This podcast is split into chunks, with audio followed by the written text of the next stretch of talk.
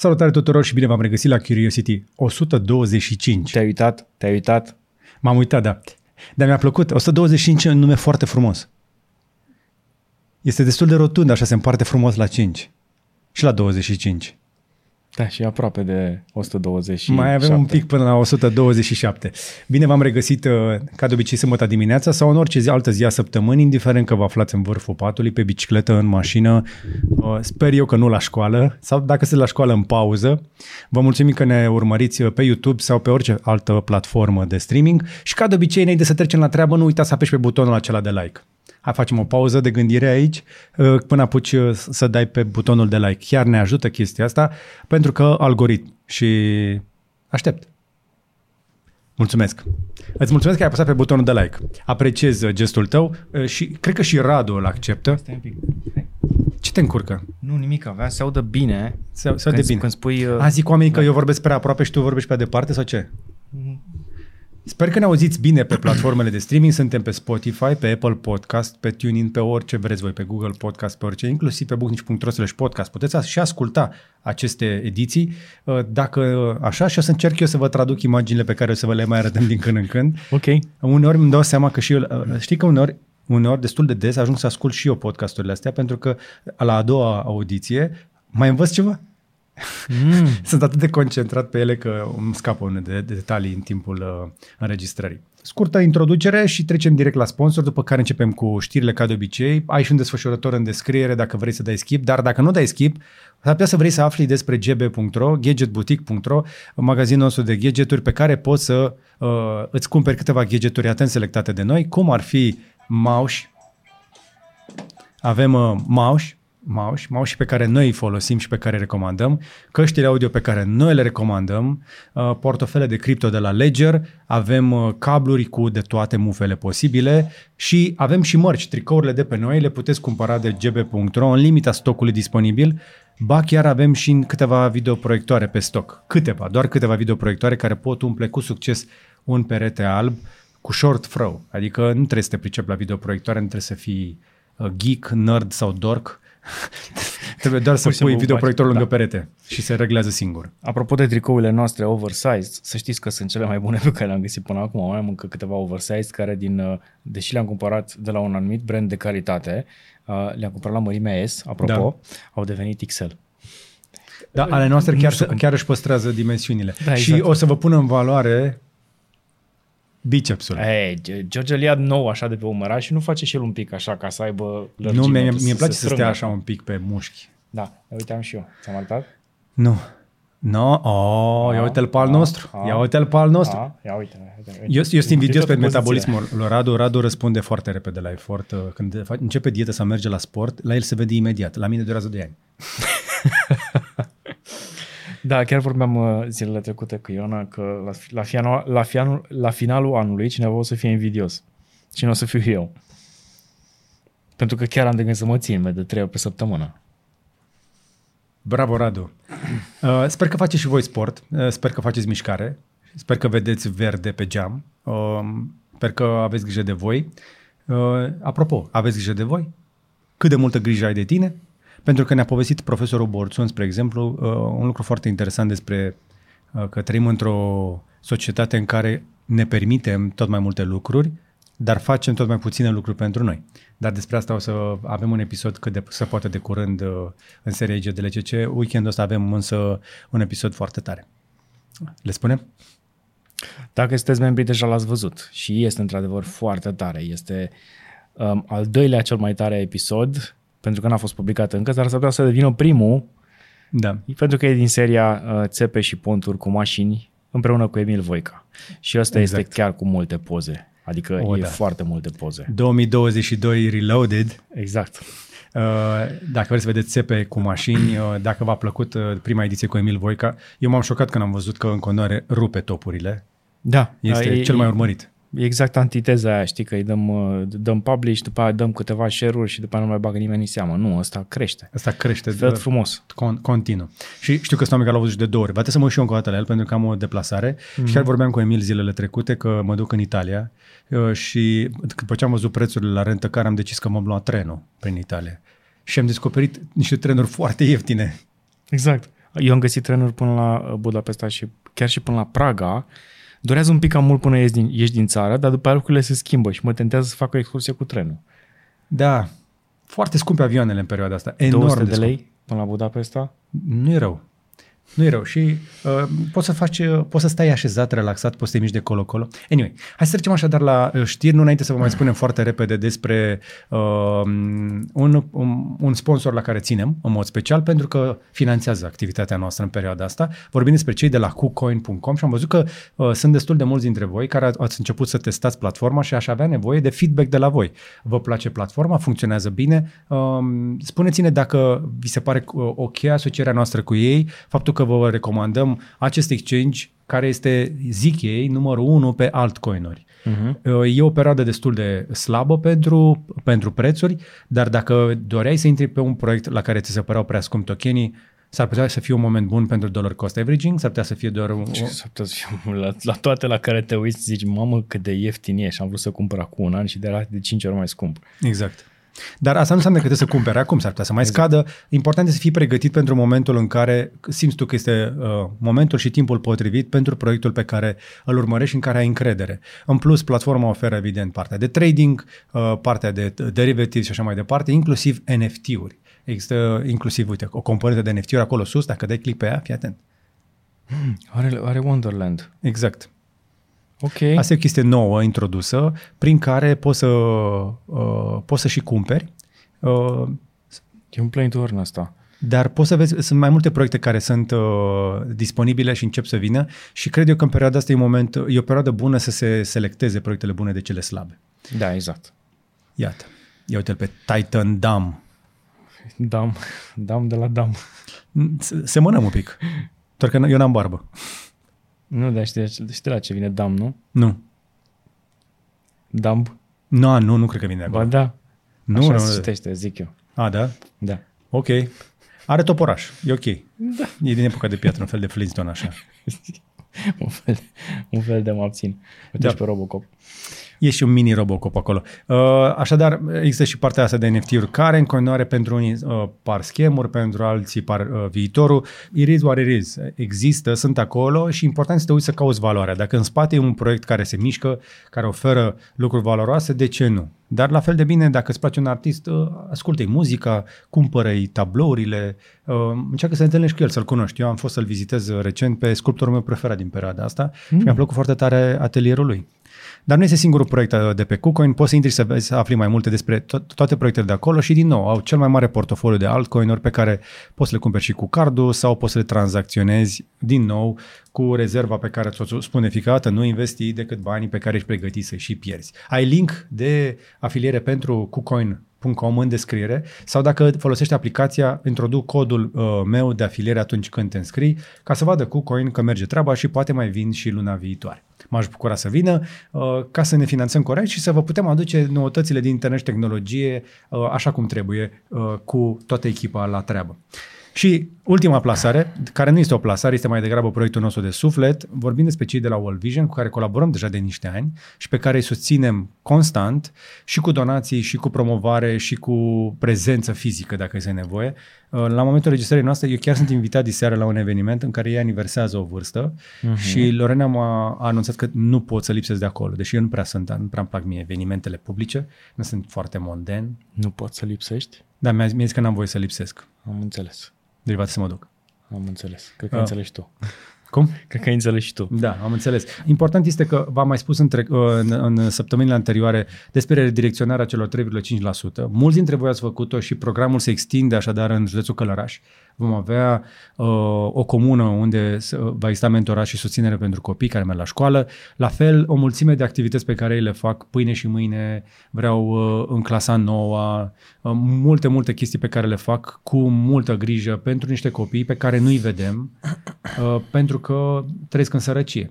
Și sunt prea mulți copii în sărăcie care au nevoie de ajutor. Ar mai fi nevoie, dacă sunteți curioși așa, de încă 1000 de World Vision ca să rezolvăm cu adevărat problemele din România. Și ori o facem pe asta un pic mai mare, ori mai facem altele, dar important este să ne preocupăm continuu de așa ceva. Și vă încurajez să donați lunar pe worldvision.ro, aveți posibilitatea de a dona recurent Puteți să donezi prin SMS sau cu cardul o dată sau o lunar, iată, 50 sau 100 de lei sau o altă valoare. Poți să alegi tu cât vrei să pui acolo, nu e greu și o să dormi mai liniștit. O să fii mai mulțumit cu faptul că ai ajutat, uite, o fetiță care datorită ție va avea acces la educație în loc să stea să muncească sau pur și simplu să stea de pământ. 100 de lei poate asigura suportul tehnic și chiar moral a cel puțin unui copil.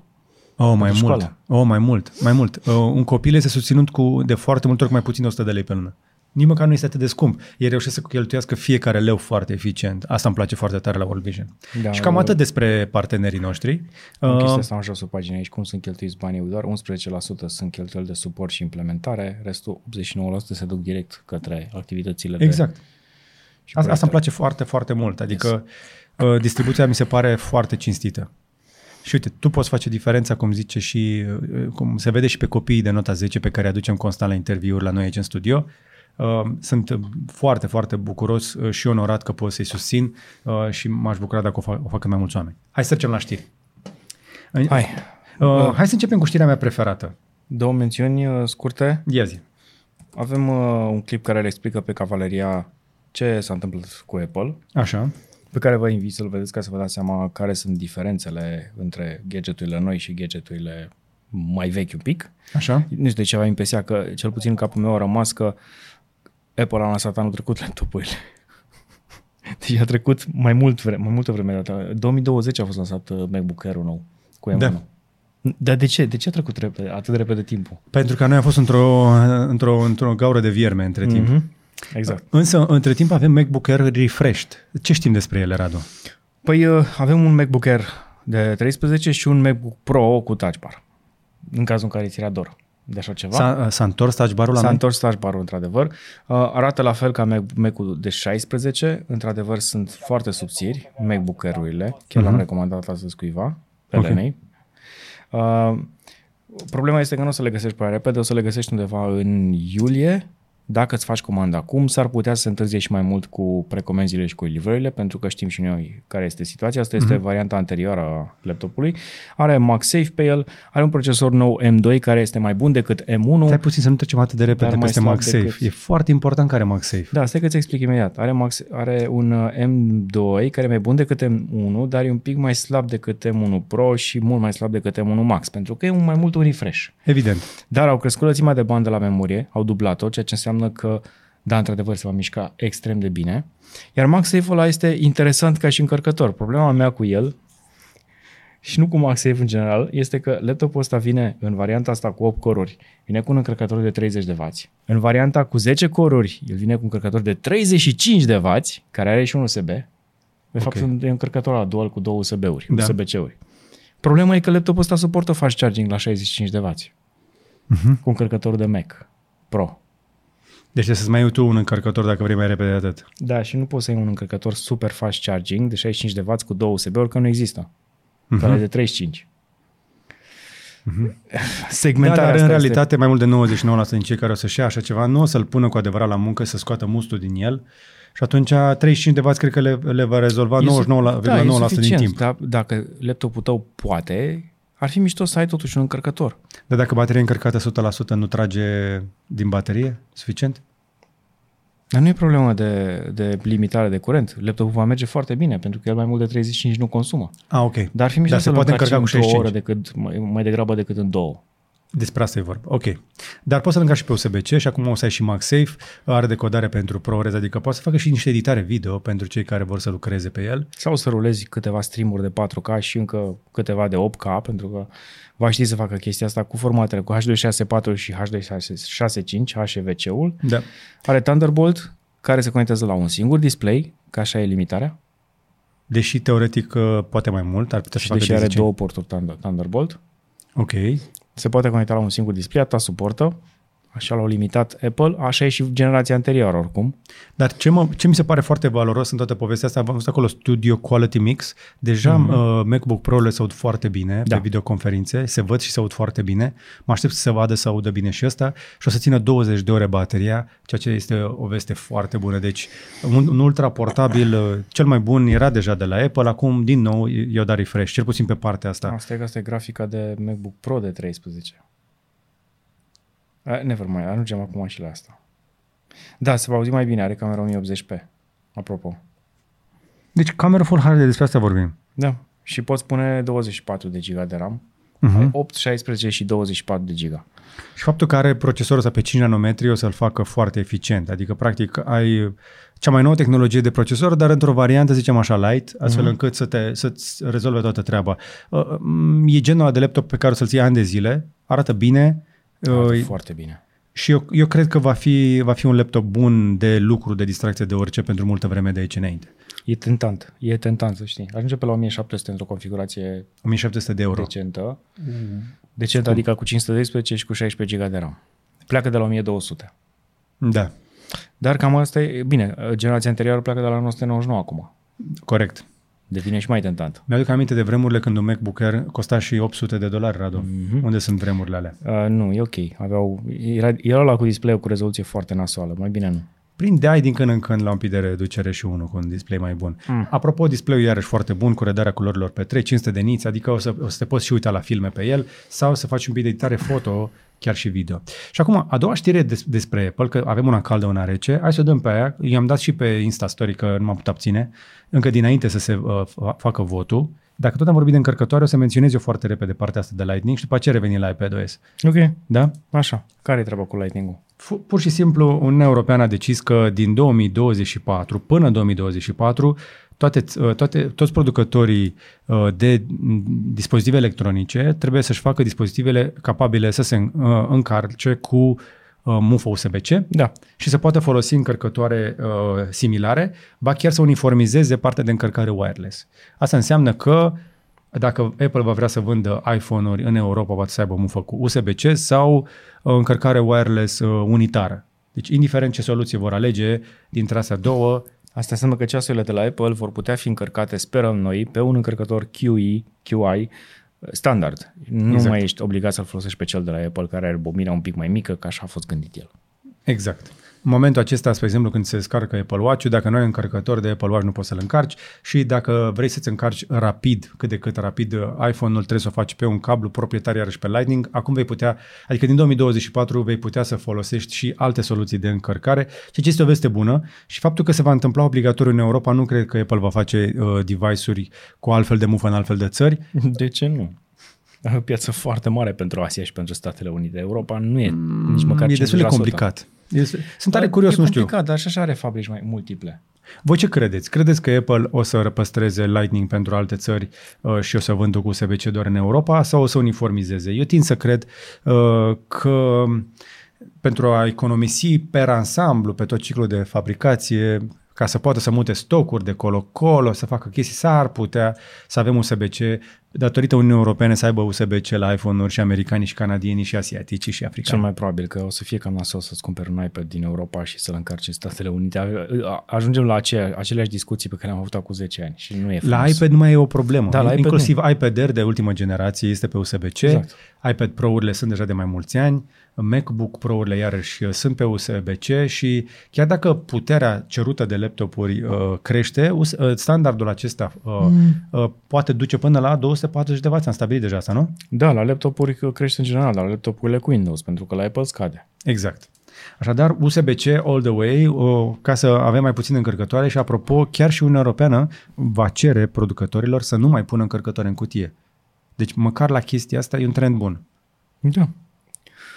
Cred că vine momentul în care trebuie să ne uităm foarte atent la niște încărcătoare de la 100 de W, niște ganuri, care să fie universale pentru toate dispozitivele pe care le ai. Dacă ați găsit un încărcător care vă place undeva pe piață și nu prea îl găsiți în România, dați-ne un comentariu mai jos și poate îl aducem pe GBRO, pentru că suntem în căutarea unui astfel de încărcător. Eu sunt în căutarea unui astfel de încărcător pe care să-l putem recomanda. Testez unul de ceva vreme și este destul de fiabil și mai vreau să aud și de la voi ce părere aveți. În combinația cu cablul ăsta pe care îl vindem și cu un încărcător de felul ăsta să încercăm să vă rezolvăm problema, să ne rezolvăm nouă, dar să vă putem rezolva și vouă pe ani de zile. Pentru că până la urmă încărcătoarele astea ar trebui să țină ani buni. iPadOS, sunt multe modificări care au fost făcute. Cea mai interesantă pe care am citit-o este că iPadOS nu o să mai putea funcționa de la următoarea update de software, de la iPadOS 16, adică peste câteva luni în mod oficial, ca și hub pentru device-urile IoT. Apple HomeKit. Okay. Nu mai funcționează ca și HomeKit, funcționa pe iPad-uri, funcționa pe boxele mici de la Apple și pe Apple TV. Okay. Ele erau practic centre de HomeKit. Și asta pentru că partea mișto este că au integrat foarte bine acel protocol Matter și începe să semene foarte mult ca interfață pe iPhone, de exemplu, cu Google Home, unde ai foarte multe aplicații acolo, foarte multe device-uri care pot fi controlate direct dintr-o singură interfață. Uh-huh. E o veste bună, nu cred că folosea foarte multă lumea iPad-ul ca și HomeKit, mai degrabă îl folosea din cloud sau cu un Apple TV. Okay. Și sunt câteva modificări aici care pur și simplu nu au sens. Adică la iPadOS încă este extrem de limitat la a fi folosit ca un iPad și parcă mai dau drumul așa un pic mai deschid un pic buzunarul și zic, ok, ai un iPad, hai mai ia și funcția asta ca să... Poate îl folosești mai mult decât laptopul, dar să ai nevoie și de laptop și să ai nevoie și de telefon. Nu au reușit să-l integreze și să-l facă să funcționeze cum e, de exemplu, un Samsung cu Dex Mode, să-l poți folosi și ca telefon, și ca laptop, și ca multimedia. Da. În continuare, iPad-ul este foarte bun pentru educație. În zona aia de educație a prins foarte puternic pentru că sunt aplicații și scenarii de utilizare destul de specifice, dar nu e pentru toată lumea. Însă, pe iPadOS 16, ce-mi place, ce am văzut și mi s-a părut interesant, este faptul că, în sfârșit, poți redimensiona ferestrele mai ușor. 2022. N-am menționat-o. Așa. Nu vreau să fiu răutăcios, ca să nu credeți că sunt anti-Apple. Poți să ai o aplicație în mijlocul ecranului, dar să mai vezi și alte chestii pe margine, cum ar fi tab screen-ul. Deci tot o chestie de... Să ai un center app, îi spun ei. Cum avea Windows 95. Da. Sau Windows Mobile. Ai un acces rapid la aplicații, poți să le suprapui una peste alta și poți să le grupezi. Partea asta de grupare este deja ce... Evident, exact, deja pe Android și așa mai departe, dar puțină lumea o folosește cu adevărat pe un ecran mic de telefon. Este poate fi utilă cu adevărat pe tabletă. Uite, spre exemplu, sunt oameni pe care îi văd că fac tot felul de ride-sharing, Uber, chestii de genul ăsta, Glovo. Cred că lor în mașină o să le convină o variantă în care să aibă, nu știu, Waze într-o parte, aplicația lor de comenzi în altă parte și așa mai departe. Deci s-ar putea ca pentru acest gen de scenariu de utilizare să fie utilă. Însă, ce mi se pare important este că, în sfârșit, au rezolvat un pic mai bine partea de conectare la ecrane externe, pentru că pe iPad-ul meu Pro, când îl leg la un ecran extern, nu se întâmplă nimic, doar e mirroring și atât. Și acum o să-l poată folosi ca o extensie. O să semene mai mult cu macOS-ul și cam atât.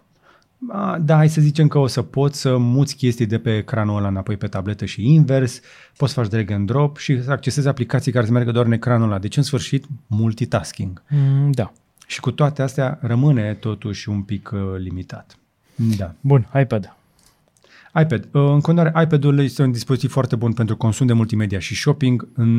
Se vede clar că cei de la Apple nu vor să te lase să faci productivitate cu adevărat pe el, decât dacă folosești un Apple Pencil, desenezi, ești grafician și cam atât, ești mai artist așa. Pentru noi ăștia cu degete groase, compatibilitățile cu mouse-ul, cu tastatura, cu ecrane, cu mutat de fișiere, rămâne complex. Nu au rezolvat încă nici acum problema aia de transferul de fișiere, care rămâne în continuare un pic așa pe după ureche. Cam atât. În continuare, device-uri foarte bune și pe care vi le recomandăm dacă știți foarte bine la ce aveți de gând să le folosiți. Pe ce mergem mai departe? Dacă tot am vorbit despre Apple cu procesorul lor M2, Qualcomm spune că o să bată aceste chipuri M2, spune chiar CEO-ul Qualcomm, pentru a rezolva chestia asta au apelat la foști ingineri de la Apple. Dacă nu poți să-i învingi, ia-le oamenii, If you can't beat them, join them. Nu, e join them aici, e altceva. Le-a luat burn their crops. Habar nu am.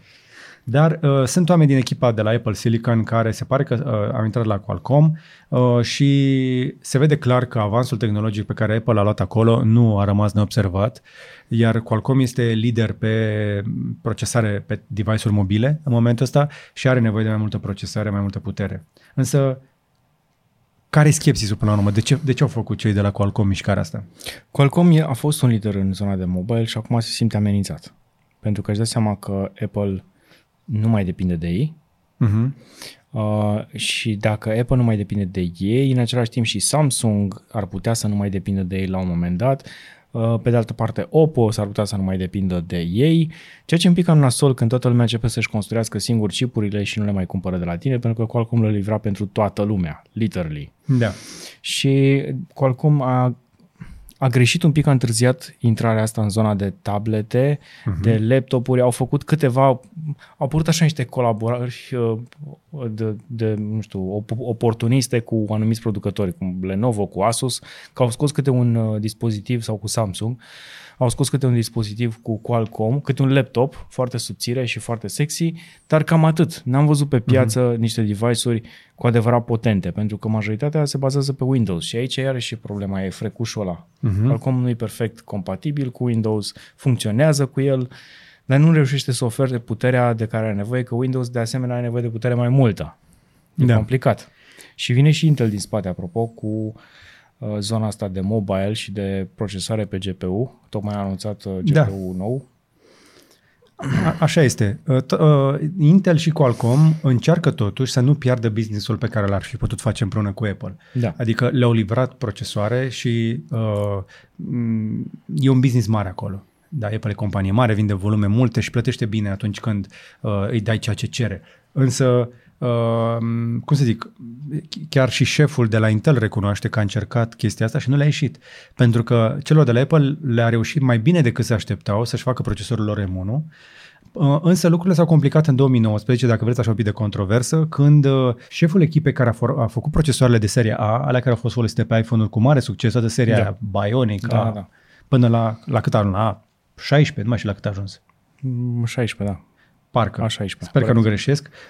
Au plecat împreună cu încă vreo 2 oameni de acolo și au creat o nouă companie numită Nuvia. Probabil n-ați auzit de Nuvia, dar a fost un pic în scandal cu cei de la Apple, pentru că Apple avea impresia că băieții ăștia au plecat ca să forțeze compania să le răscumpere compania, tocmai pentru a-și recupera tehnologia. Că ăștia, făcând procesoarele din seria A și au pus umorul serios la crearea procesorului M1, cam știau cum s-au făcut și aveau foarte mult know-how. Ei, ce să vezi, disputa dintre Apple și Nuvia nu s-a închis, ba chiar Qualcomm a cumpărat Nuvia cu $1.4 miliarde. Și în momentul ăsta, practic, Qualcomm are acces la know-how-ul din spatele procesorului M1. Asta e cheia. Și tocmai de aceea, evident că atunci când au cumpărat $1.4 miliarde pentru o companie, practic au cumpărat oamenii. Exact, au cumpărat know-how și, cum să zic, data sheet-urile de la procesoare și oamenii care le-au scris. Exact. CEO-ul Cristiano Amon a declarat chestia asta, că el speră să bată procesoarele de la Apple, inclusiv pe piața de PC-uri. Și aici ne întoarcem la ce spuneai tu mai devreme, că miza este importantă și acolo. Oricât de mult vorbim despre mobilitate, până la urmă toți ajungem la laptop. Da, o să avem următorii 10 ani o să fie foarte interesanți în direcția asta, pentru că se va schimba radical ceva. Și asta pe zona de laptopuri, tablete, unul din segmentele astea vor dispărea. Probabil, nu știu, laptopurile foarte accesibile cu procesoare Intel și AMD. Sau depinde. Deci în 10 ani de zile se va schimba ceva în zona asta. Probabil și în zona telefonului mobil. Poate o să mai apară un device care o să fie mai util și mai des folosit decât telefonul mobil, ceva, nu știu, mi-e greu să cred că smartwatch-ul sau headset-uri de VR o să fie acel dispozitiv care poate să facă niște lucruri pe care smartphone-ul nu le poate face. Și aici te gândești la declarația aceea criptică făcută de Zachary Zhang în IGDLCC. Da, și mă gândesc pentru că trebuie să apară, și nu doar el o spune toată industria. Ok. Toți vor să construiască următorul smartphone, în ghilimele. Da. Să fie revoluția, să aibă niște patente la bază și să poată câștiga foarte bine în următorii 20 de ani de pe urma unui dispozitiv nou. Și toată lumea încearcă. Ba prin VR, ba prin smartwatch-uri, ba prin ceva. Adevărul e că din 2007, când a apărut iPhone-ul, nu s-a mai schimbat nimic revoluționar în forma și în form factor. Da, doar l-am mărit, l-am făcut. O cărămidă cu un ecran pe o parte sau pe două, mai nou, că mai avem și telefoane pliabile, dar în principiu e cam la fel. Și face cam același lucru și e motorizat de același sistem de operare. Pentru mine cel mai important lucru este că dacă vrem să facem tehnologia aceasta disponibilă pentru mai mulți, va să o facem și mai ieftină și atunci dacă intră mai multe companii în competiții, vom câștiga cu toții. Mai ales cei din pătura de jos, cum sunt copiii ăștia care au nevoie de acces la educație prin tehnologie. În Africa, America de Sud, România, da, o țară din Africa, știm cu toții, Asia, toate zonele astea, Filipine, sunt zone unde un procesor cu Qualcomm de ultimă generație este semnul că produsul ăla va fi inaccesibil. Exact. Sau dacă are mărul pe el, foarte puțin probabil să și-l permită de nou. Și culmea este că avem mini-computere la $35, cum este Raspberry Pi, care poate face browsing, navigare pe internet, niște filme, niște muzică, poate accesa informația, poate accesa internetul, dar nu l-a inclus nimeni până acum într-un dispozitiv de mass market. Să zici că faci laptopul de $100. Au mai fost idei? Au dispărut ecranele între timp. Avem nevoie să depășim partea asta de recesiune ca să reînceapă competiția pe preț și să se ieftinească din nou ecranele care începuseră să se ieftinească bine. Pe da, toată lumea vrea să facă un dispozitiv premium din care să câștige foarte mult. Nu se mai axează nimeni pe chestii accesibile. Cineva o să acopere bine și partea de volum. Probabil India, pentru că probabil am văzut niște dispozitive la ei foarte accesibile, ecrane IPS, TN dacă e nevoie, dar sunt telefoane de $50 cu 4G. Corect. Așadar avem nevoie de mai multe device-uri ieftine și ne bazăm pe India de data asta, pentru că mai nou și China s-a dus pe zona de premium de foarte, foarte multe ori. Sunt ceva zvonuri, pe scurt, că TSMC va începe producția pentru M2 Pro, în mai târziu anul acesta, ceea ce înseamnă că s-ar putea ca în toamnă să vedem deja un M2 Pro care să poată înlocui M1 Pro, în cazul de față pe laptopurile care vor apărea la toamnă. Dar nu știu de ce ai vrea să înlocuiești M1 Pro, pentru că deja este un procesor foarte bun și nu știu câți dintre cei care le folosesc le-au găsit limitarea. Apropo, că... dacă ești utilizator de Apple și îi folosești un procesor din seria M1, M2, poate ne spui unde ai simțit tu limitarea. Motivul pentru care nu neapărat ai vrea, dar vor apărea M2 Pro-urile și probabil M2 Max-urile, este că oricine în locul Apple ar face saltul ăla. Știi că tehnologia merge așa în valuri. Da. Apple este undeva pe aici, la baza dealului și trebuie să urce foarte repede și să-i lase pe toți ceilalți în urmă, la fel cum a făcut Tesla. Și atunci va crește producția și va accelera dezvoltarea procesorilor ca să fie cu 2, 3, 4, 5 ani în fața celorlalți care vor să îi urmeze. Da, e o strategie interesantă și funcționează până la un punct, însă dacă vrei să faci bani cu adevărat buni, nu poți să rămâi doar în premium. Trebuie la un moment dat să începi să faci volum și acolo să fac bani adevărați, nu vânzând doar pentru oameni bogați. Și gândiți-vă că mai este loc de încă vreo câteva companii de dimensiunea Apple care să facă tehnologie pentru țări în curs de dezvoltare și e un semn prost că nu reușește altcineva. E contextul probabil de așa natură, dar mai vorbim despre chestia asta. Hai să ne mutăm repede la... La ce te uiți aici? Am dat click pe o reclamă de acolo. Mi-am adus aminte că există laptopuri cu ecrane OLED și cu i5-uri și cu performanțe bune la 3.000 de lei. Ah, ok. Apropo. Deci de-aia mai speria că ne-ai spus că ție ți se pare ok un MacBook Air la 1.700 de euro. Nu am zis că mi se pare neapărat device-uri la jumătate de preț foarte competente. Exact. La 3.000 și ceva de lei căutați laptopurile producătorului acela pe care le știm cu toții și ne-am mai făcut review-uri. Asus, la ei mă refer. ZenBook-urile cu configurație i5, cu un 8 GB de RAM. Sunt la jumătate de preț față de un Apple cu un ecran OLED. Atenție, dar nu ține bateria atât de mult. Mai ții minte Lenovo, că la un moment dat făceau laptopuri bune pe segmentul ăla? Da. Ce s-a întâmplat cu ei? Yoga Book-uri și toate astea. Mai fac încă Yoga Book-uri. Nu prea le-am mai văzut. O să le vedem în curând. Samsung Galaxy Z Fold 4. Dacă mai vreți încă un leak până la lansare, a mai scăpat o informație pe internet, semn că există interes pentru telefoane pliabile și telefoanele acestea care ne plac nouă foarte tare, pliabilele, nu știu cât de mult vor putea îmbunătățile ele, că deja cam știm toate specificațiile, dar se pare că cei de la Samsung ar dori să facă din pliabilul ăsta un competitor pentru segmentul acela în declin de la Apple, cel al tabletelor. Adevărul este că elementul foarte important al acestui telefon e că va veni cu stocarea de 1 tera. Va fi primul telefon, nu primul, aproape primul. Au mai fost tentative, ediții speciale, să le zicem. Speciale, da, care să vină cu memorie de 1 tera pentru o nișă foarte, foarte mică de utilizatori care au nevoie de așa ceva. Exemplu este aici, că cred că mai e și acum un card pe undeva de 1 tera pe care aștept să-l bagi undeva. Și nu o să mai poți să-l bagi undeva. Ba da. O să devină obsolet. Am adaptor aici de SD pentru... ok. L-am mai băgat în laptop. Dar, în continuare, faptul că suportă stylus, faptul că are ecran cu rată mare, bună de refresh, faptul că suportă, va avea stocare mare și are modul DeX, va face dintr-un Fold 4 un dispozitiv, un calculator portabil foarte competent, care nu va fi doar telefon, va fi și tabletă, va fi și calculator. Că de aceea vorbim despre convergență. Da? Dacă ai un procesor scump, potent și stocare multă pe un device, ar trebui să poți folosi device-ul ăla la cât mai multe lucruri pe care le faci. Că altfel, la ce ți-ar trebui un terabyte 5G super ecran pe un device pe care doar scrii mesaje? Poze. Ca să stochezi foarte multe poze. Nu mai face lumea atât de multe poze ca altă dată. Nu mai suntem atât de obsedați de poze.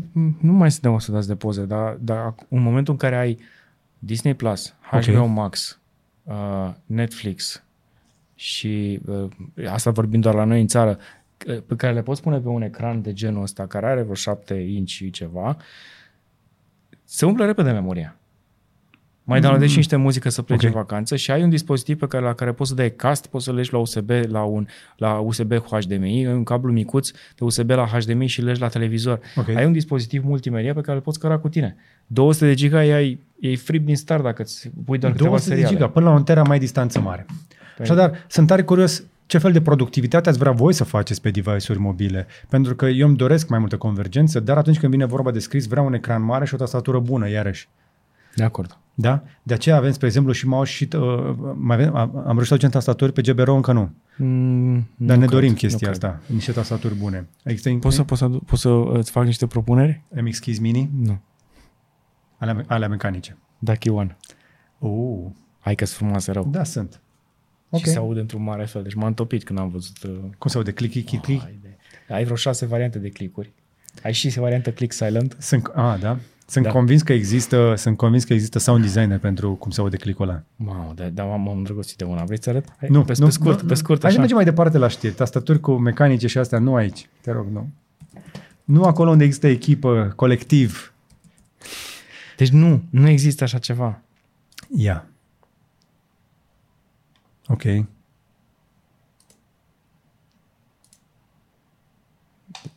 Asta este Silent Red.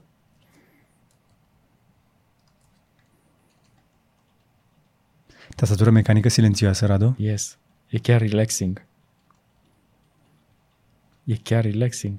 Mm-hmm. Asta poate fi acoperită de niște căști cu noise cancelling, într-adevăr. Exact. Radu mi-a arătat niște tastaturi mecanice pe care el și le dorește. Dacă vă doriți și voi tastaturi mecanice pe GBRO, dați mai jos un mesaj la comentarii. Chiar ne uităm și chiar o să vă răspundem. Hai să mergem mai departe. Pentru că am primit un mesaj foarte simpatic, o captură din evenimentul celor de la Apple cu faptul că nici de data asta nu au avut cască de VR și AR. Cine se aștepta? Nu s-a așteptat nimeni. Dar... Există niște patente pe undeva cu o cască care seamănă foarte mult cu... Asta e bareta aia de la căști, dar o să fie o cască de VR pentru cei care vor să facă ce? Asta e întrebarea. Ce? Pentru că se pare că Apple într-adevăr lucrează la un astfel de headset după niște ani în care i-au lăsat pe toți ceilalți. Apropo, primele headset-uri au venit încă cu Note 5, să-ți aminte? Da, păi i-au lăsat, efectiv le-au făcut doar ca să arate că colaborează și că lucrează la chestia asta, dar le lasă pe ceilalți să se lovească de toate hopurile și să găsească o utilizare cu adevărat reală. Că mă îndoiesc că vei pune așa ceva pe cap când vrei să faci o conferință. Cu siguranță. Însă designul arată destul de simplu și de curat. Sunt tare curios însă ce o să poți să faci pe ele. Zici că sunt niște ochelari de schi. Da. Iar în momentul acesta ele funcționează, se poate pregăti content pentru ele prin AR Kit și acest Reality Kit. Băi, cum e mă numele ăla? Reality Kit. AR Kit. Augmented Reality și Reality Kit. Deci Augmented Reality Kit și Reality Kit. Care e diferența? Care e diferența? Ok, dar într-adevăr, 2023 s-ar putea să fie anul în care o să vină, pentru că 2022 este un an pe care am fi vrut cu toții să-l sărim. Vorba cuiva de la comentarii, dar de ce să ratăm experiența asta? Am putea să învățăm atât de multe din anul ăsta. Nu! Cancel 2022. Și 2021. Thumb down 2021. A trecut deja, Radu. Păi cancel și ăla. Deci scoatem din istorie? Eu am momente în alea în care îmi vine să nu plec de acasă, numai să aștept să treacă anul. Dar mi-am dat seama că trece mai greu dacă stau acasă și de-aia vine aici. N-am niciun chef. Aș vrea să treacă anul ăsta mai repede. Vreau o minune. Vreau, cum era, o schimbare în viața mea sau cum era, o minune în viața mea? Am pus deja insertul.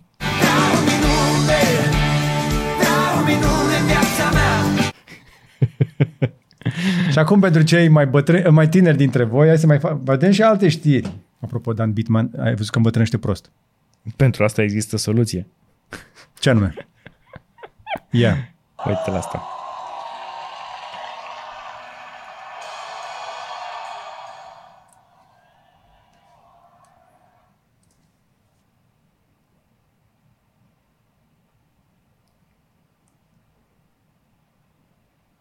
Ok. A? Ok, deci cineva i-a luat fața lui Simon Cowell și a făcut un deepfake cu el. Care arată foarte bine. Extrem de bine arată acest deepfake. Ok. Și e făcut de o companie numită Metafizic. Da. Uh-huh. Împreună cu Daniel Emmett, unul din cei care au participat la competiție. Ok. Și... arată foarte bine. Ok. Deci există soluție. S-a potrivit la fix cu ce ai spus mai devreme de Dan Bitman. Că și asta îmbătrânește. Deepfake-ul este aici și, apropo, dacă mă vedeți pe undeva, pe internet, dacă vedeți la comentariile acestor episoadele noastre, la orice fel de video la nostru, dacă vedeți că apare vreun comentariu cu numele meu, cu poza mea, în care vă promit sfaturi financiare despre cum vă puteți înmulți banii și vă dau un număr de WhatsApp, nu sunt eu. Le mulțumesc celor care ne-au mai atras atenția, dar nu putem face altceva decât să le dăm spam și delete și să le ascundem de pe canal. Însă apar ca câtă frunză, câtă iarbă, ba chiar inclusiv MrBeast are problema asta. Este a cerut public celor de la YouTube să facă ceva, pentru că este imposibil să găsești reclame pe YouTube cu fața ta, cu numele tău, în care tu promiți că le dai oamenilor bani dacă fac nu știu ce chestie. Adică, serios acum, în cazul lui este de înțeles, pentru că el chiar face foarte multe giveaway-uri. Bine, dar... vorbești tu despre cripto, vorbești de chestii, am făcut și noi giveaway-uri. Da. E o problemă pe care nu cred că o pot rezolva YouTube-ul așa de la sine. Ei spun că opresc milioane de anunțuri din astea malițioase. Sunt sigur că în spatele acelui un comentariu mai există încă 7. Exact. Care n-au fost publicate și nu vor ajunge pe platformă. Exact. Dar chiar și așa, există o problemă și fiți foarte atenți, nu o să vă vindem nimic prin telefon și prin trimitem mesaj, chestii genul ăsta. Dați-le cu report sau, nu știu, lăsați-le acolo un comentariu, fiecare acelui comentariu pe care l-ați identificat, țeapă. Și noi vom fi siguri să-l ștergem. Și dați click pe numele acelei persoane care a scris mesajul și dacă nu se deschide canalul meu de YouTube, e clar că nu sunt eu. Da, exact. E destul de simplu. Hai să mergem mai departe. Deși nu dați click pe el, pentru că există o soluție simplă să pui canalul tău se poate face un loop, da? Un redirect și când dai click chiar apare canalul tău. Da. Și pe YouTube? Și pe YouTube, da. Dacă dai click pe numele lui se facă... Da, există o extensie de Chrome care poate să ducă cumva înapoi în like-urile. Ea strânge informații de la 10 de milioane de clipuri și fiind instalată pe 10 de milioane de calculatoare în momentul ăsta, ea pur și simplu vede când tu dai unlike sau dislike unui clip de pe YouTube și raportează că acel clip a primit un dislike și le numără și le afișează oamenilor dislike-urile. Ok. Deci poți să faci și redirectul ăla destul de ușor. Ok. Noi ne uităm în spate acolo și vedem că vă place contentul nostru. Nu prea depășim 2% rata de dislike. 3-4, ajung și la 5 unele clipuri care chiar nu v-au plăcut și înțelegem la un moment dat ce nu v-au plăcut și nu le mai facem. A, da? Hai, nu știu, s-a întâmplat acum vreun an am văzut. Mi se pare 4 sau 5%. Ala a fost recordul nostru? Da. Care a fost? Mai știi? Sau nu, a fost 8%. Ok. Curiosity, unul din Curiosity mai vechi, când ăla care am discutat despre coperta de revistă.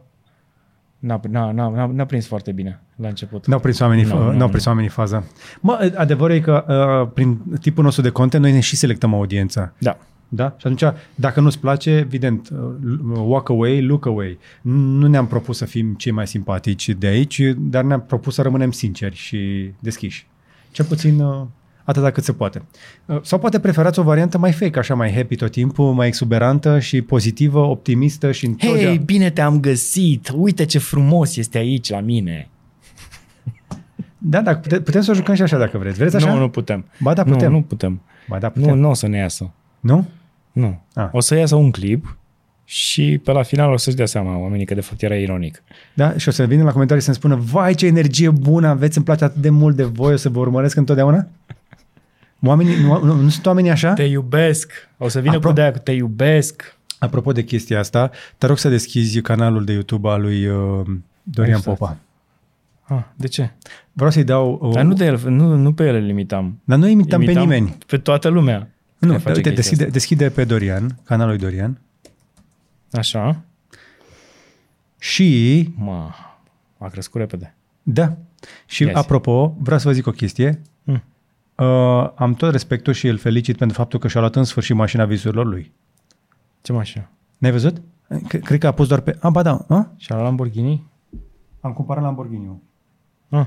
Da. Foarte tare. Deci el zice că și-a cumpărat, deși spunea că nu o să-și cumpere, că își face ceva la casă. Vreau să vă spun o chestie. Mă bucur foarte tare că un om cu energia lui și cu exuberanța lui și cu genul ăsta de content a reușit să-și cumpere pe banii lui mașina asta și pe verde pe deasupra. Și n-a vândut cursuri nimănui. N-a vândut cursuri, da. A vândut cursuri? Nu cred. Nu. N-a vândut cursuri. Bravo. Uite, avem nevoie de mai mulți artiști și oameni cunoscuți care să aibă mașini... Deci, față de copil fericitare. Da. Deci, asta e fața unui bărbat care a muncit mult ca să ajungă să-și permită lucrul ăla pe care și-l dorea de când era mic. De când era mic. Da. Mă bucur pentru fiecare creator care reușește pur și simplu, și avem nevoie de mai mulți creatori care să reușească și să fie un exemplu aspirațional și pentru alții. Și nu mă bucur când face unele chestii mai... Da. Despre asta poate mai povestim și altă dată. Însă mi-am luat în momentul ăsta, din nou, sper că să nu adun la dislike-uri, dar să știți că am tot respectul pentru oamenii care fac content constant, care muncesc, care... fac chestii. Pur și simplu pe munca lor, nu pe munca altora. Asta este iarăși foarte important. Cam atât. Asta este așa o paranteză foarte scurtă. Bravo, Dorian. Felicitări. Să conduci safe. Exact. De știu că el este destul de atent, așa, să nu zgârie, să nu așa, și o să meargă cu grijă. Cool. Da. Și în afară de el mai au mașini în astea, cred că Lambo mai are Z și mai are Andy Popescu. Nu? Mai cineva cu Lambo? Din aia cunoscuți. Din creatorii cunoscuți. Pentru că sunt destul de multe urusuri pe aici, pe zonă. Sunt, dar dintre creatori mă refer. Am văzut și urus cu BTC la număr. Am văzut. Am văzut și cu Elrond. Și cu ETH. Bravo lor. Hai să mergem în metavers un pic, pentru că trecem de la una la alta, dar trebuie să vă spunem că metaversul începe să devină un spațiu unde, ce să vezi, avem probleme cu abuzuri. Metaversul e un spațiu suficient de mic unde abuzurile se văd încă. Exact. Că probleme cu abuzuri am avut de când ne-am născut noi ca și oameni, de când ne-am transformat din maimuțe sau de când am apărut pe pământ, ca să nu supărăm nicio tabără. Dar, și dacă avem nevoie de moderatori în momentul ăsta pentru tot felul de content, oameni care efectiv scot gunoiul de pe Facebook, o să fie și mai complicat în metavers, unde vor trebui să navigheze, să vadă, să... Uite, o idee de business. Curățenie în metavers. Accenture cred că are deja un departament. Sunt sigur. Și angajează oameni pe salarii mici pentru munca asta. Probabil și Deloitte. Nu știu dacă Deloitte, dar Accenture sigur. Și-a băgat și-a nasul acolo. Dacă este cineva care lucrează la Accenture în România și face curățenie pe platformă de social media, vărsați la noi la comentarii de pe un cont din asta cam cum arată munca și de cât timp o faceți și cum vă simțiți la muncă, pentru că am văzut niște documentare cu oameni deprimați făcând munca asta. Păi n-ai cum să nu te deprimi când... mături cu lopata, rahat virtual. Dar totuși cineva trebuie să o facă, nu? Exact. Cineva totuși trebuie să o facă. Te gândești la binele pe care îl faci pentru alții, dar la un moment dat va trebui să schimbi jobul. Da. Ok. Și acum, hai să mergem, dacă tot vorbim despre problema asta cu virtualul, hai să ne ducem totuși pe telefoane, unde sunt oameni care au probleme cu alții care îi stresează. Femeile care își iau bătaia acasă de la bărbații violenți și nebuni. Așa. Poți da acum report. Trebuie să intri un pic mai tare așa în pâine. Hai, zi-o tu. Poți să dai report într-un mod cumva... Nu.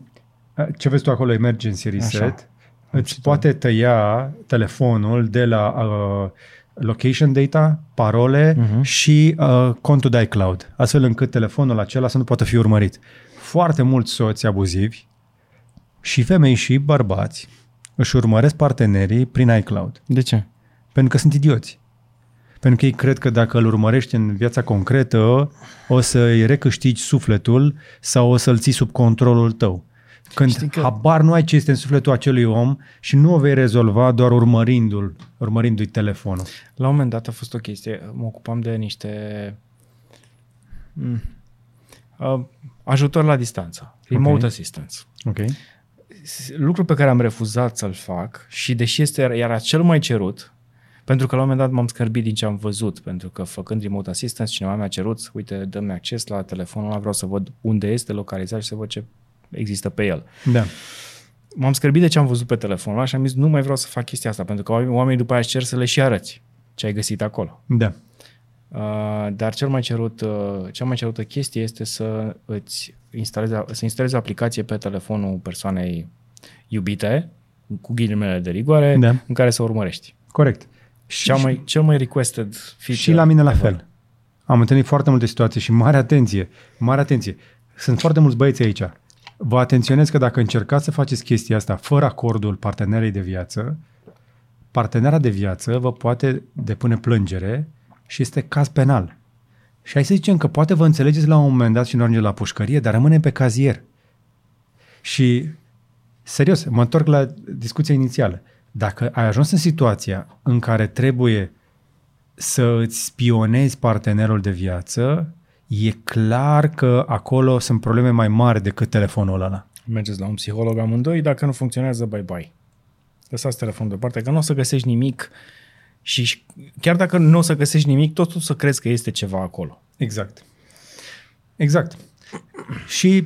până la urmă, viața este suficientă. În continuare mai sunt vreo 17-18 milioane de oameni în România. Viața merge înainte, ai de unde alege. Am văzut multe cupluri de oameni români sau americani care vin în România. Mai degrabă americani. Americani, da. Spanioli. Da, și englezi. Da, există și oameni care vin aici. Din păcate, însă, România nu mi se pare locul cel mai atrăgător. Nu, dar ziceam că nu trebuie să limitezi la cei 17 milioane de români. Că ai opțiuni și în altă limbă. Poți să înveți să comunici și cu femeile sau cu bărbații din altă limbă. Corect. Așadar, alegeți un partener pe gustul tău. Nu încerca să-l iei pe ăla, unul pe care ți se pare ție că e la care îți trebuie și să faci ce vrei tu cu el, că oamenii nu sunt jucării, oamenii nu sunt butoane. Nu prea se schimbă oamenii. Da, și oamenii nu se schimbă. Bine, mergem în spațiu? Hai repede în spațiu. James Webb Space Telescope, în sfârșit încep să vină imagine de acolo și cu GPU-uri, blană bombă forținii, începem să vedem chestii spectaculoase. Ce am văzut? Asta e știrea de pe Nvidia, da?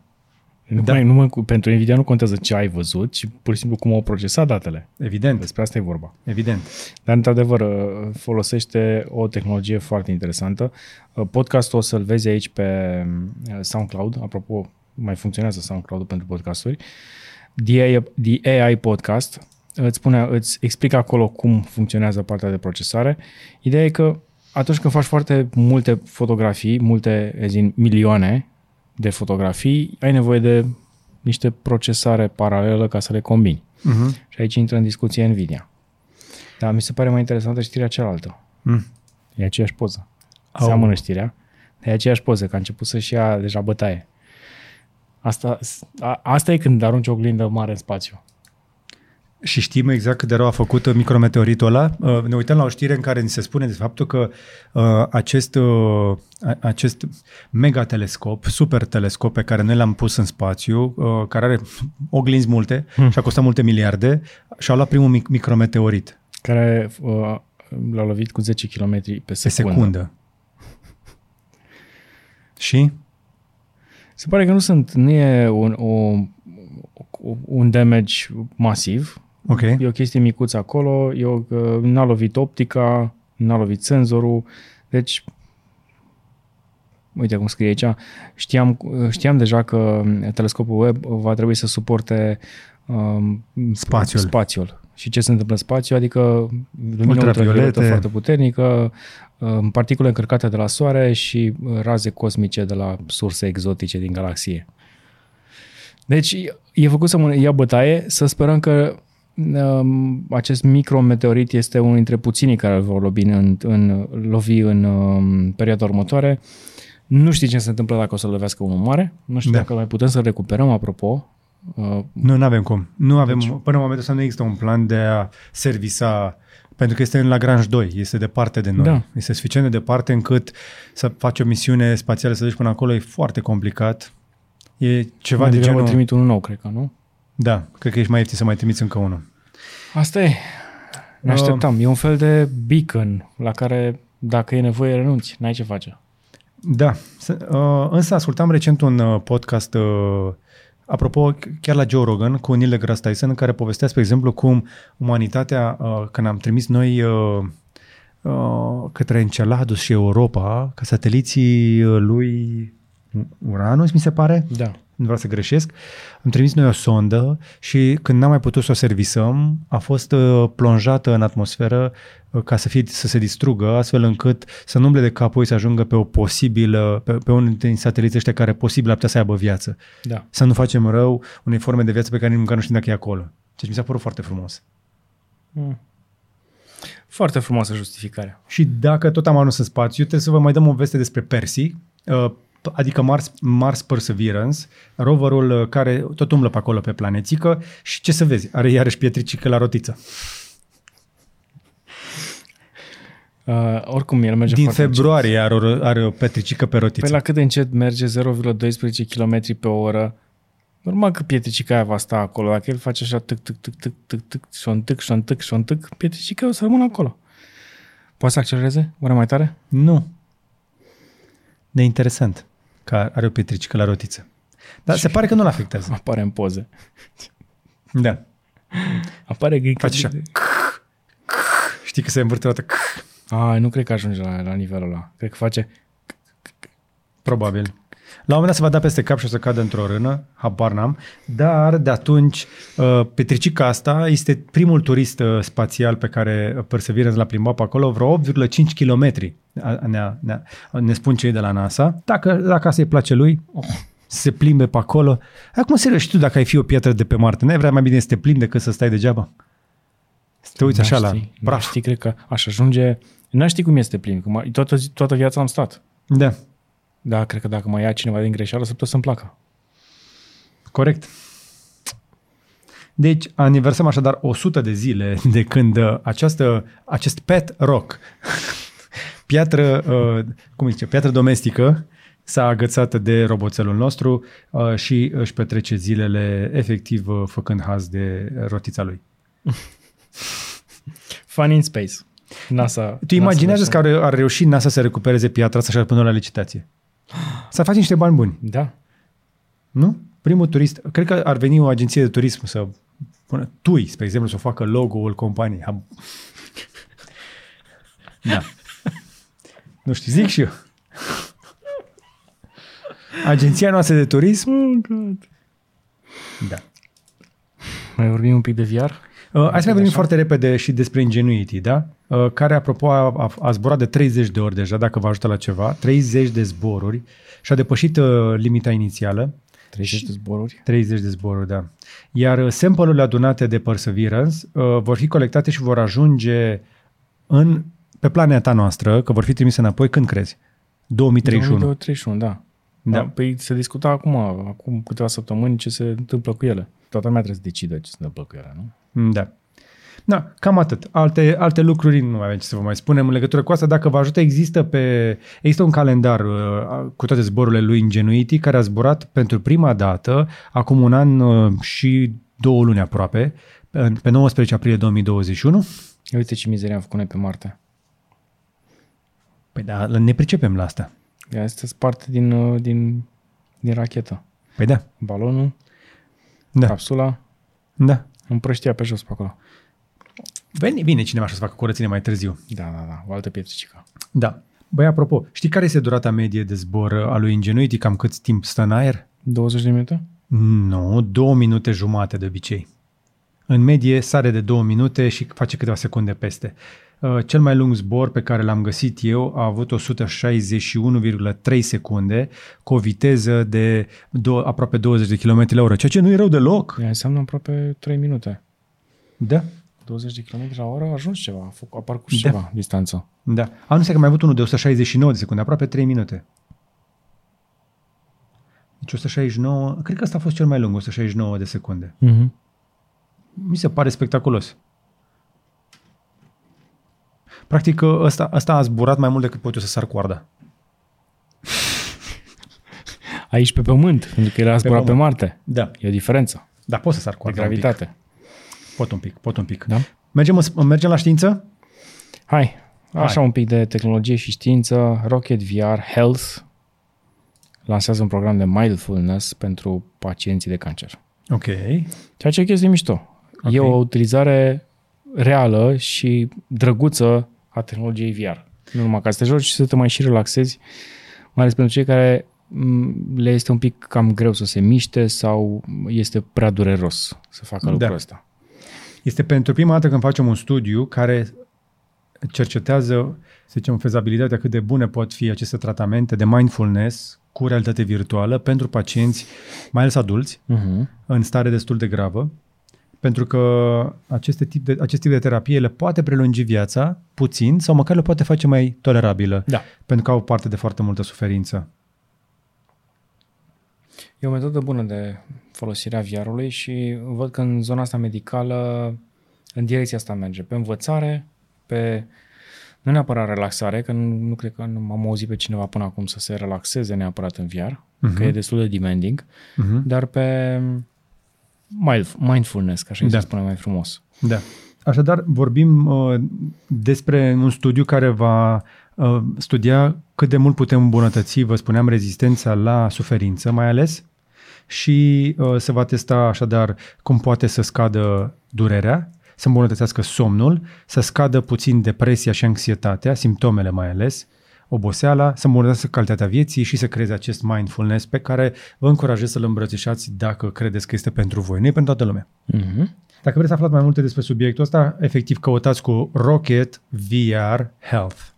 Dacă ne ascultați cu audio, dacă pe video cred că ați văzut deja despre ce este vorba. Ce să dau referințe și pentru cei care doar ne ascultă. Muzica îți luminează creierul.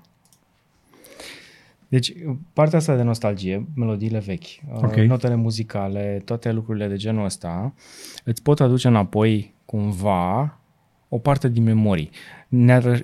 Uite, de exemplu, era un studiu, mi se pare, legat de ca să învețe niște lucruri mai intense, să poată să raționalizeze și să înțeleagă, să țină minte anumite lucruri, la un anumit fragment, ascultau ori o piesă preferată, ori ascultau niște note muzicale. Au avut un experiment în care au reușit să țină minte mai bine câteva pagini de text, asociindu-le cu muzică.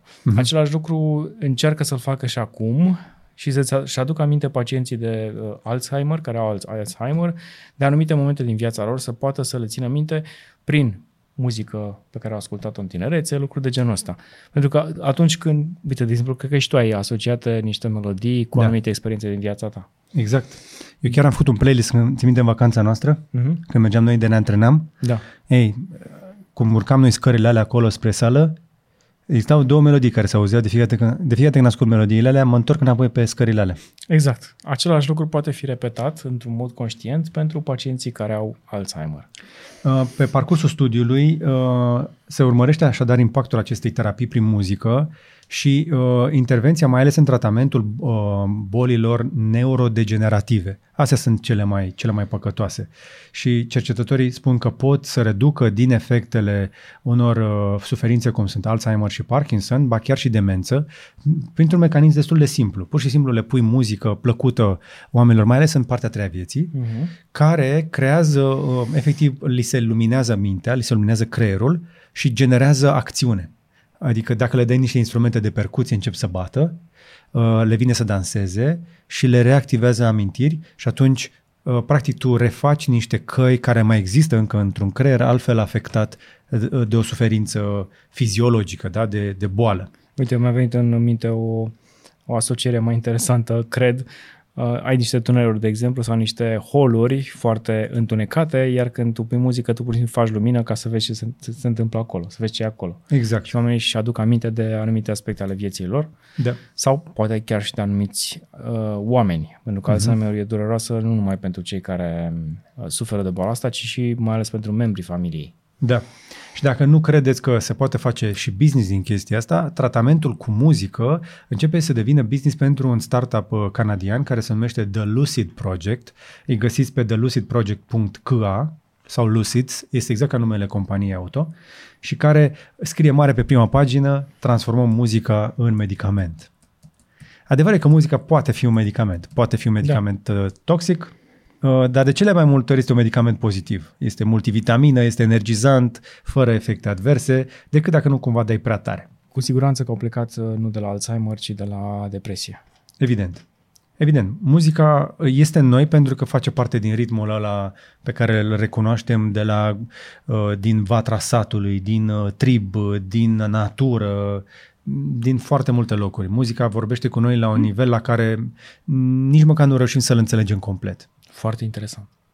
Nu, serios. Sunt de acord cu tine. Dar te duci așa în spate cu vatra satului, că eu n-am avut asta cu vatra satului. Dar nu trebuie să o ai tu, au avut-o părinții și bunicii tăi. Și crezi că sunt cumva... Horele, balurile de la țară. Cred că mai degrabă la femeie. Nu, și la băieți. Uite-te, spre exemplu, eu încă am prins în copilărie baluri în sat, în care băieții tineri și fetele erau chemați la bal să danseze. Acolo era locuitorul de discotecă. Da. Apoi după balul a venit discotecile, locurile astea de întâlnire unde se ascultă muzică, ritmic și așa mai departe. Există teorii inclusiv care vorbesc despre faptul că festivalurile mari sunt tot un fel de biserici. Da, bisericuțe. Sunt mai catedralele. 100-200.000 de oameni. Care se sincronizează pe același ritm, creează o anumită energie. Da, și ajungi... Cool. Da, și cel care îți mixează în față, DJ-ul, este de fapt un... Zeu. Nu e zeu. Este... Demizeu. Nu. Controlorul de serviciu. E un popă. Am vrut să o evit, dar... Da. Un fel de popă. Nu știu, vouă vi se pare că la petreceri și atunci când muzica este potrivită, se creează o anumită stare. Ai văzut? Un DJ bun îți face petrecerea ca lume. Da? Pentru că nu există... Muzica e doar diferită. Nu prea poți să zici că există muzică proastă. Dacă ea există, înseamnă că cineva o ascultă undeva. Exact. Și atunci, cineva care a reușit să potrivească muzica cu ce-ți place ție și să creeze o atmosferă, este mai mult decât un tehnician.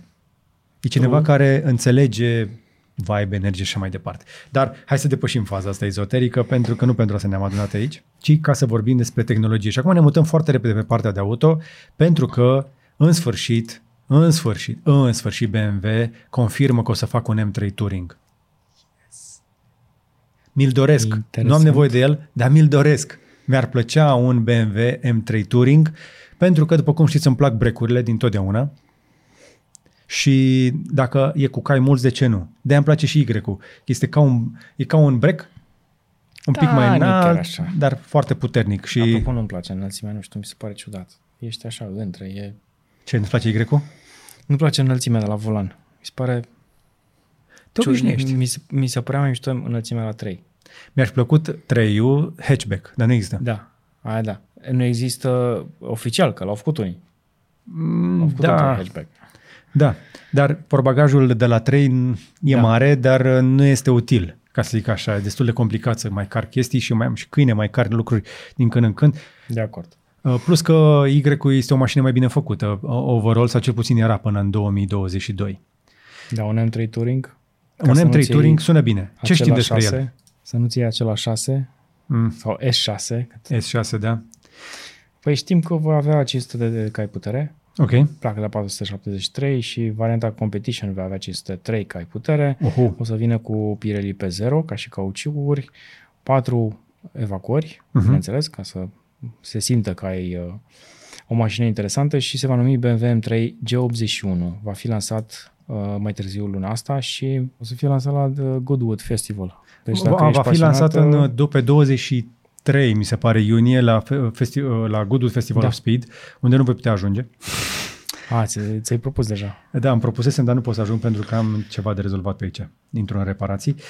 Premiera va fi la Goodwood și mi se pare un loc potrivit, pentru că britanicii sunt și ei pasionați ca și nemții de mașini cu portbagaj.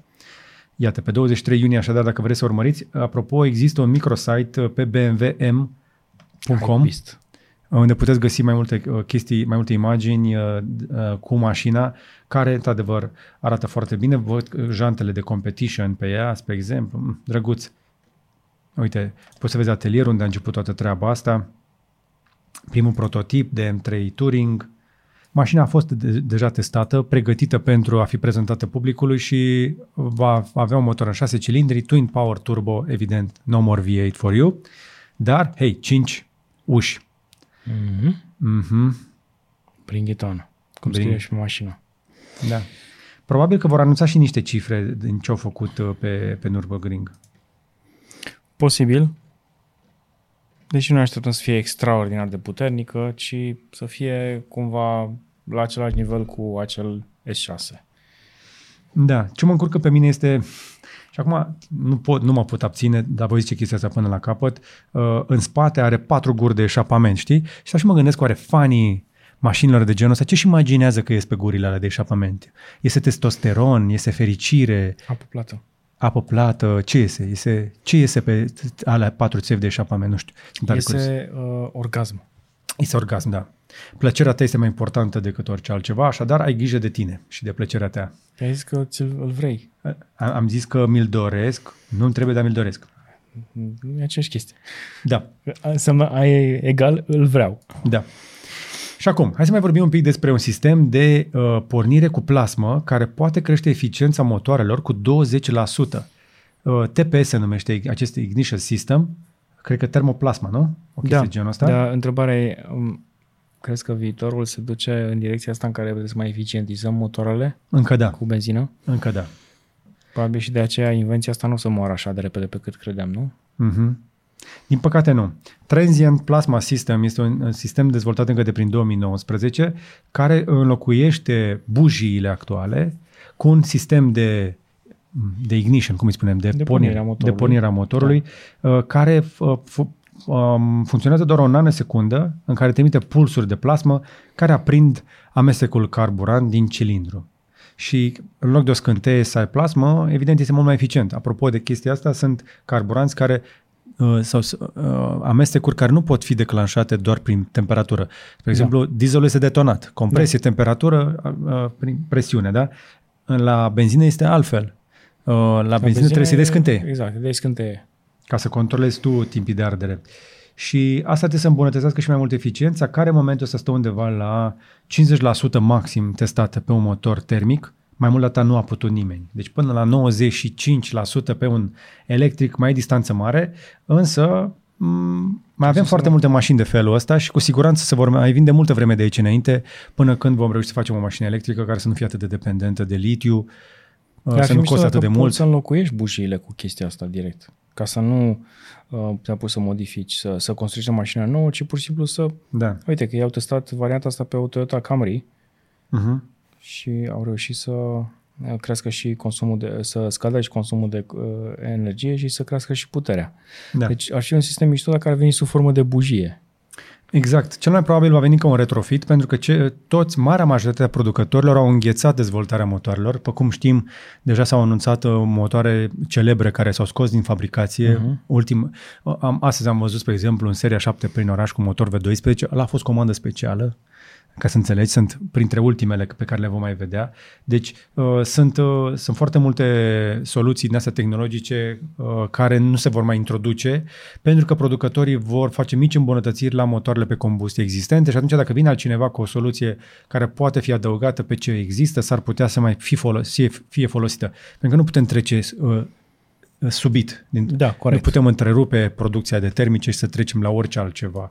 Hidrogen, baterii, orice altceva. Mai avem până acolo și avem nevoie de soluții de trecere. Plus că în oraș, gândește-te, e foarte mult start-stop. Și atunci exact. O soluție de genul ăsta ne-ar putea ajuta să scădem și poluarea. Dacă consumăm mai puțin și e mai eficient, va polua mai puțin și în oraș. Un motor termic de care încă ai nevoie pentru că foarte mulți oameni nu-și permit o mașină nouă, merg cu mașini vechi, și mașinile alea poluează foarte tare și vedem cu toții fum negru care iese din spatele unor mașini și stai și te gândești ce-o fi oare în mintea omului ăla care vede, e clar că pe bara lui este fum negru lipit de multă vreme și totuși intră cu ea în oraș. Faptul că nu avem poliție și rar care să facă lucrurile astea cum trebuie, se vede în trafic. Nu știu dacă se va schimba foarte repede chestia asta, dar... Toți avem nevoie să ne putem mișca. Trebuie să o facem cât putem de eficient, dar în niciun caz, am mai spus chestia asta, dreptul cuiva de a se mișca nu ar trebui să afecteze sănătatea tuturor celorlalți pe lângă care trece. Nu știu, chiar m-a întrebat cineva zilele trecute, nu mai știu exact cine, de ce nu ne cumpărăm mașină. La 800 de metri distanță de studio și la 1,2 km de centrul orașului. Când stăteam pe Calea Victoriei, ții minte că și eu renunțasem la un moment dat la mașină. Da, păi tu o aveai acolo cu săptămânile, nu mai mișcai. Da. Hai să vorbim foarte repede și despre un model de mașină chinezească, de la Baidu. Compania Jidu, făcută de Baidu, care împreună cu Geely, care deține și Volvo, apropo, au făcut o mașină numită Robo 1. Și va costa echivalentul a $30,000. Ar trebui să vină pe piața anul viitor și arată ca fiind din viitor. Nu arată chiar rău deloc. Ba chiar AI îi spun digital. Că folosește inteligența artificială pentru ea. Aeroshield, AI Digital Pixel. Am ajuns să scriem lângă faruri iarăși, lângă fiecare element ce înseamnă denumirea de marketing a producătorului. Aș vrea să găsesc o mașină pe care să nu scrie nimic. De exemplu, pe mine mă cam supără faptul că pe Volvo avem dita mai scrisul pe spatele mașinii și devine din ce în ce mai mare. Asta este într-adevăr o strategie ca să-ți pui brandul la înaintare, dar când ajungi să plătești niște sume de colosale pentru niște mașini, mi se pare urât să îți lași brandurile și toate textele pe mașină. Acum am să le scrie direct lângă faruri, pe interior. Hai să depășim momentul că nu schimbăm lucrul ăsta. Nu, e branding, e marketing. E prea mult branding într-adevăr peste tot, dar este. Ai numele companiei peste tot. Uite, însă asta. Și pe spatele ei. Pe fundul ei scrie mare numele. Însă, hai să vorbim un pic de tehnologiile pe care le aduce. Pentru că compania asta are niște chestii cu pixel. De exemplu, pietonul va fi atenționat când mașina s-a oprit și îi se dă voie să treacă. Va avea ecrane mari. Se va și conduce singură. Are pe unde, două tipuri de deschidere a ușilor. Alea din spate se deschid invers, iar astea din față sunt așa un fel de eagle doors, sau cum se spune.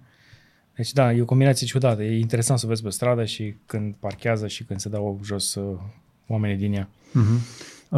Apropo, chinezii chiar au înregistrat 3700 de patente pentru mașina asta, deci semn clar că vor face un mare push în direcția asta de electrificare și s-au pus mulți bani la bătaie în această mașină pe care abia așteptăm să o vedem și noi mai îndeaproape. Așadar, stați cu ochiul așa pe Jidu Robo 1 pentru când va veni pe piață. La $30,000 eu cred că va fi mașina pe care ne-o dorim cu toții. Da, chinezii au o tentație foarte interesantă în direcția asta, în sensul că dacă știi, în Cambodgia parcă există foarte multe mine de cobalt. Așa. Aproape 19 sau 20 de mine de cobalt. 15 dintre ele sunt ale Chinei. Sunt controlate de China. Pentru că acum 20 de ani au zis că există mult cobalt aici. Ce facem? Păi ne îndreptăm către revoluția electrică a mașinilor, așadar o să avem nevoie de cobalt. Cobaltul e un material foarte important pentru răcirea bateriilor, pentru menținerea temperaturii mai reduse. Și s-au dus și au investit acum 20 de ani în minele de cobalt din Cambodgia, de unde extrag, bineînțeles, acum cobalt ca să poată produce mașini electrice la 20 de ani mai târziu. Da, bine, astea sunt socotele care se fac cu mult timp înainte și după aceea vii cu tehnologia. Cam doar China gândește lucrurile astea atât de... Nu, mai este și America care face lucrurile astea, la fel fac și europenii, însă, din nou, e vorba de mărime, de alonjă, de mai multe lucruri de luat în calcul aici, plus că ce se întâmplă în Africa cu companiile chineze este, iarăși, un pic horror. Am văzut niște investigații care arată că e sclavagism modern acolo. Dar mai vorbim despre asta altă dată. Africa a vrut și ea să se tehnologieze, să ajungă, cum să zic, să nu mai fie o țară de mâna a treia, cum spune toată lumea, și și-a primit foarte multe investiții de la China.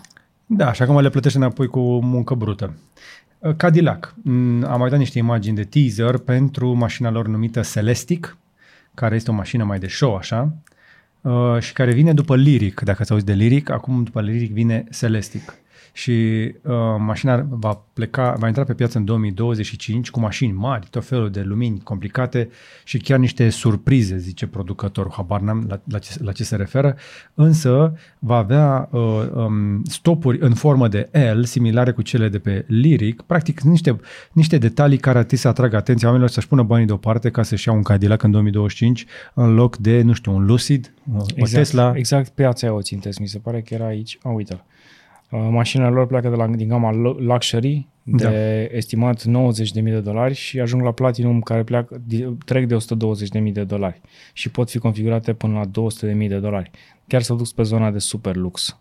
S-au dus pe super lux inclusiv la capitolul baterie pentru că vor folosi platforma de la GM numită Ultium care beneficiază de pachete de aproximativ de 100 de kWh. Practic, singurii producători care oferă capacități de genul ăsta sunt Ford pe F-150, Rivian pe R1T, Tesla pe 100 de variante Model S sau Model X, adică sunt puțini care oferă chestia asta și în general pe mașini care costă în zona de sus, peste $60,000-$80,000 minim, pentru că bateria este o piesă foarte scumpă.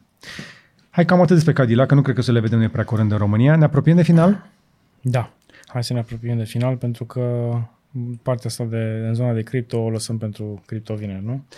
O să vorbim mai mult în Crypto Winner. Am avut o ediție luni în care am intrat un pic în detalii în legătură cu ce s-a întâmplat la Elrond. Mm-hmm. În ultima săptămână am avut toată povestea cu hack-ul de pe MyRDEX și care într-adevăr, este o veste proastă pentru preț. Multe proiecte, majoritatea proiectelor de acolo, inclusiv e-gold-ul, a avut o perioadă proastă, ba chiar și când și-a revenit un pic piața, e-gold-ul a mai scăzut. Am vorbit un pic cu oameni din interiorul echipei și mi-am dat seama că era toată lumea la treabă, știi? All hands on deck. S-a lucrat foarte serios acolo, s-au dat și niște update-uri de urgență și noi am făcut pe Cavaleria Staking update la noduri. E foarte multă, bunăvoință în toată treaba asta, dar după chestia asta cu tot incidentul de la Elrond, care nu este unic în piață, Solana a pățit mult mai des și mult mai rău, este un lanț mai mare, cu mai mulți utilizatori, mai multe fonduri acolo.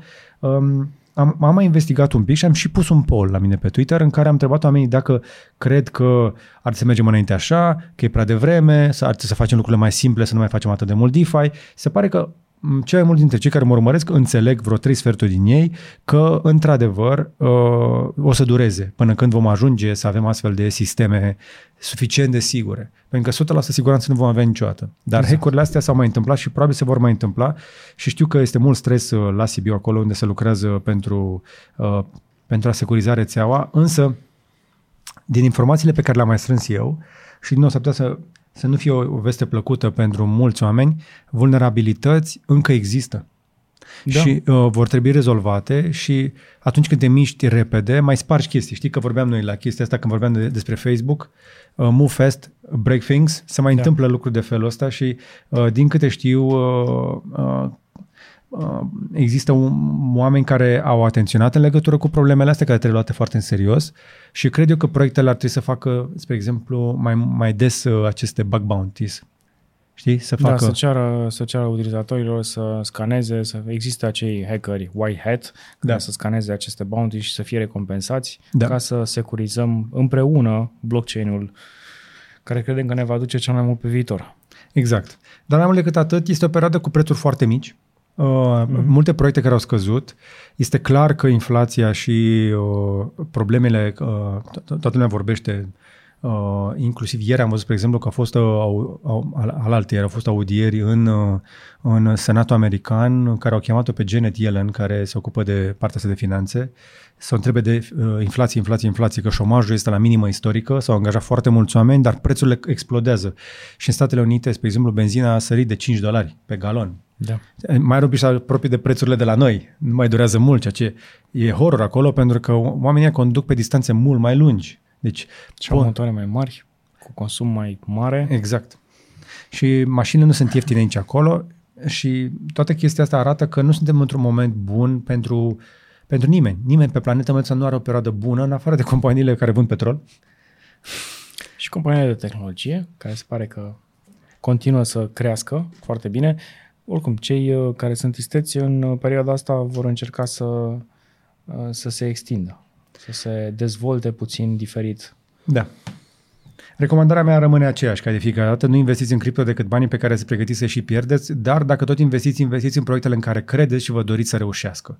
Da? Chiar dacă v-aș spune, spre exemplu, că pe termen mediu, spre exemplu, Gazcoin o să crească, dacă tu nu crezi în gaz, nu pui în gaz. Pui în ceea ce își dorești tu să aibă succes, pentru că împreună putem decide cine are succes. Dar mai multe despre cripto vom mai povesti și în Crypto Winner Live. Cam atât pentru astăzi. Vă mulțumesc că v-ați uitat. Vă încurajez să vedeți linkurile din descriere. Ajutați pe cei de la World Vision să ajute mai departe. Dați un ochi pe gadgetboutique.ro ca să vedeți ce avem la Gadget Boutique acolo și poate dacă vreți să faceți un pic de trading sau de ceva legat de cripto, dacă insistați neapărat, faceți pe kucoin.com folosind linkul nostru de afiliere din descriere sau codul atunci când instalați aplicația pe telefon. Și cam atât pentru astăzi. Vă mulțumim că ne-ați ascultat, vă mulțumim că ne urmăriți. Le mulțumim mai ales membrilor noștri care văd ca de obicei contentul mai devreme. Le mulțumim pentru susținere și mulțumesc și lui Radu și lui Vlad. Și lui Vlad, corect. Iar vouă mai ales vă urez să aveți un weekend minunat. Bucurați-vă de vremea bună, bucurați-vă de cei dragi, aveți grijă de voi și veniți la comentarii și spuneți-ne cum vi s-a părut și ce ați mai vrea în plus. Dar până data viitoare să vă fie mai bine.